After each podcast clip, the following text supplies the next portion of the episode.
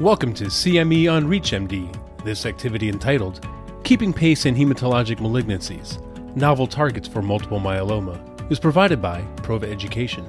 Prior to beginning the activity, please be sure to review the faculty and commercial support disclosure statements as well as the learning objectives. Despite impressive advances in therapeutic options, most patients with multiple myeloma inevitably relapse. Therefore, the search for treatments with novel targets in multiple myeloma remains an active area of investigation. This is CME on ReachMD. I'm Dr. Cesar Rodriguez. And I'm Dr. Amrita Krishnan. And let's get started. With rapid advances in our understanding of the disease pathology, BCL2 and BCMA are emerging as key targets used for treatment. Amrita, what makes these proteins good targets for relapse refractory myeloma? We know that BCL2 proteins are upregulated and they're anti apoptotic. So, targeting them specifically in patients with 1114 allows us to have a biomarker driven strategy and one with pretty high response rates. BCMA, a different strategy with a cell surface receptor targeting strategy with multiple different agents targeting BCMA gives us another plethora of options for patients with relapse disease. Cesar, can you describe the current landscape of investigational agents targeting BCL2? Sure. So, BCL2 is a protein that actually helps prevent cells from dying and in myeloma, we tend to see an overexpression of this protein on the surface of the cell, like you mentioned. So there are new therapies that are being used to try to target this protein that's in the surface of the cell. And one of those agents that is most advanced right now is called venetoclax. This is a therapy that has been studied as a single agent. And the way it works is that it tries to inhibit the expression of BCL2, which protects the myeloma cell from dying.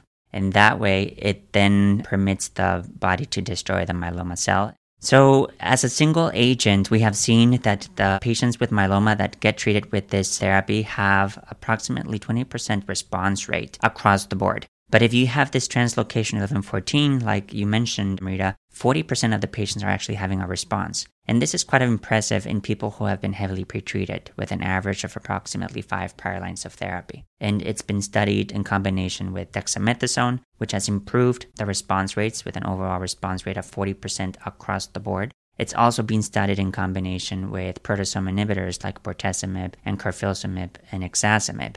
There's a phase 3 study, the Bellini study, that actually compared venetoclax with bortezomib and dexamethasone. And we see that there is a significant improvement in the response rates in patients who have had this mutation and have relapsed in myeloma. But those are not the only agents that are being studied at the moment. There's also clinical trials undergoing investigation to see if venetoclax combined with daratumumab and dexamethasone plus minus bortezomib or in combination with pomalidomide are going to give us better response rates, especially in those who have this mutation of translocation 1114. Looking beyond BCL2, BCMA is also proving to be an effective target in multiple myeloma. Several new immunotherapies targeting BCMA have been developed using different drug classes. Dr. Krishnan, can you tell us about those? We now have uh, several BCMA targeting strategies. The first one that was approved was belantamab mafodotin, which is an antibody drug conjugate. So it has a cytotoxic payload of mafodotin attached to an antibody that targets BCMA. And this drug was approved on the basis of the DREAMM 2 study, which was an open label phase 2 study of 293 patients heavily pretreated, approximately six or seven median prior lines of therapy, and showed a response rate of about 34%. Now, given how heavily pretreated patients were, this was promising. There are unique toxicities because of this cytotoxic payload, the mafodotin. We see ocular toxicity in the majority of patients, either keratopathy or decreased visual acuity. And therefore, patients are required to have an eye exam before each dose of belantamab before you can proceed with dosing. The drug's also being studied in earlier in the course of disease and in combination with already approved agents such as pomalidomide. The Algonquin trial, looking at less heavily pretreated patients with who had at least two prior lines of therapies, showed a response rate of about 74% when belantamab was combined with pomalidomide. For those just tuning in, you're listening to CME on ReachMD. I'm Dr. Cesar Rodriguez, and here with me today is Dr. Amrita Krishnan. We're discussing novel targets for relapse refractory myeloma that may change the therapeutic landscapes for this patient population. Now, the other BCMA targeting strategy that's quite far along is the use of BCMA bispecific antibodies. And the one that we've had the most experience with at our institution has been teclistamab, which targets BCMA and also targets CD3. So it's a T cell activator, basically activating T cells within the patient's own body. And because of that, you see the usual toxicities of T cell activation, namely cytokine release and neurologic toxicity. This drug in heavily pretreated patients, median of six prior lines of therapy, has shown response rates of about 65%, which has been quite exciting. We're still waiting to get a true sense of the durability of those responses, but as the studies mature, we do have patients who've been on therapy for well over a year, suggesting this is another viable BCMA targeting strategy for our patients. Now, I did mention CAR T cells, so Cesar, perhaps I'll let you touch a little bit more about CAR T therapies.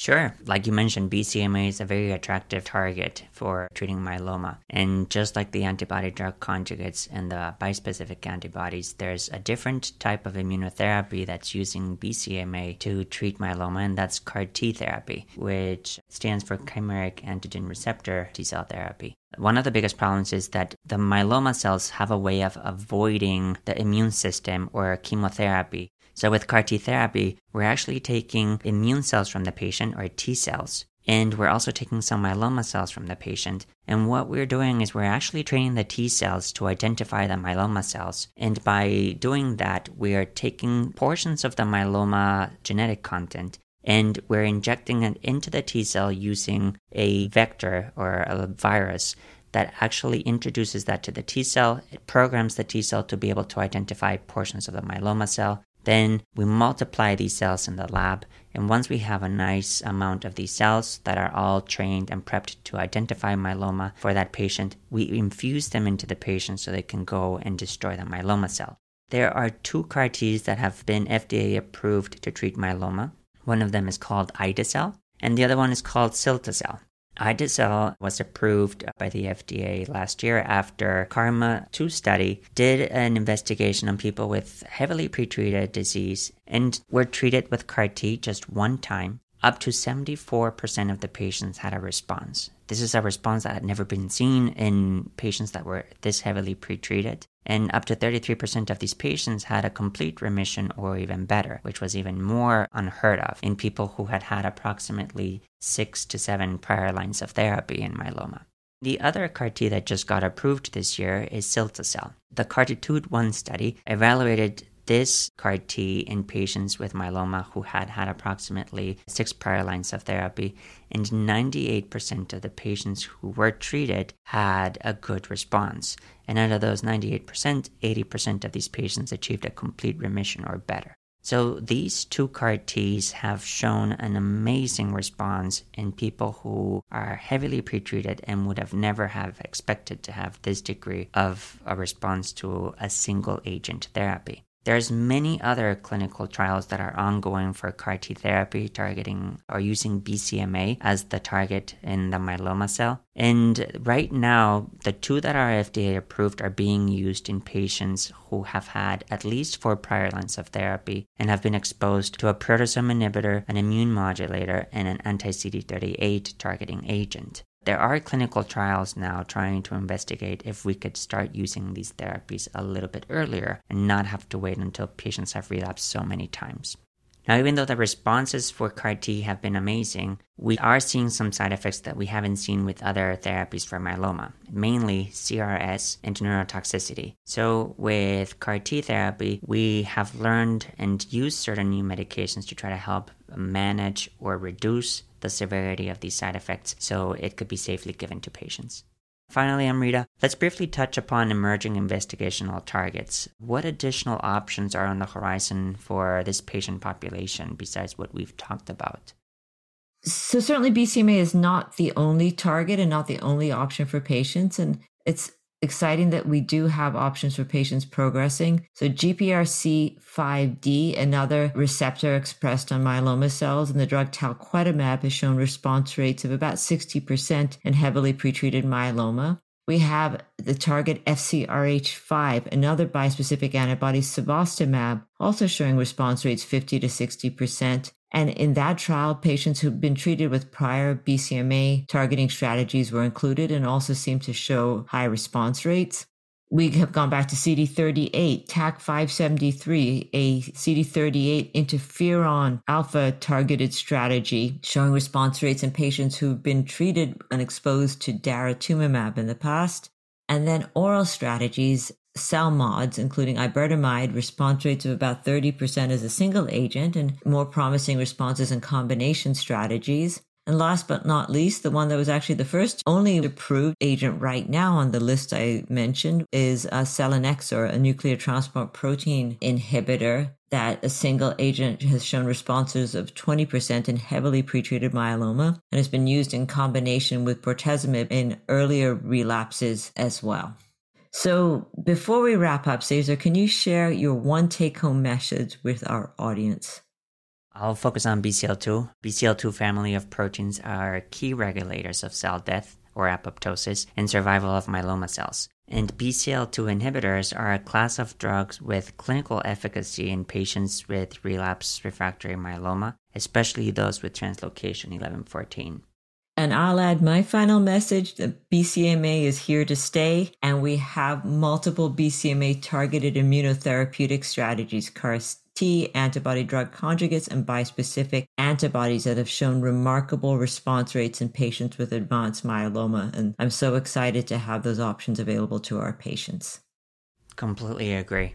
Unfortunately, that's all the time we have today, so I want to thank our audience for listening in, and thank you, Dr. Amrita Krishnan, for joining me and sharing your valuable insights. It was great speaking with you today, and hope to see you soon. Thank you, Cesar. Nice to talk to you, even though we're on different coasts. Always nice to connect. You've been listening to CME on ReachMD. This activity is provided by Prova Education. To receive your free CME credit, or to download this activity, go to reachmd.com/prova. Thank you for listening.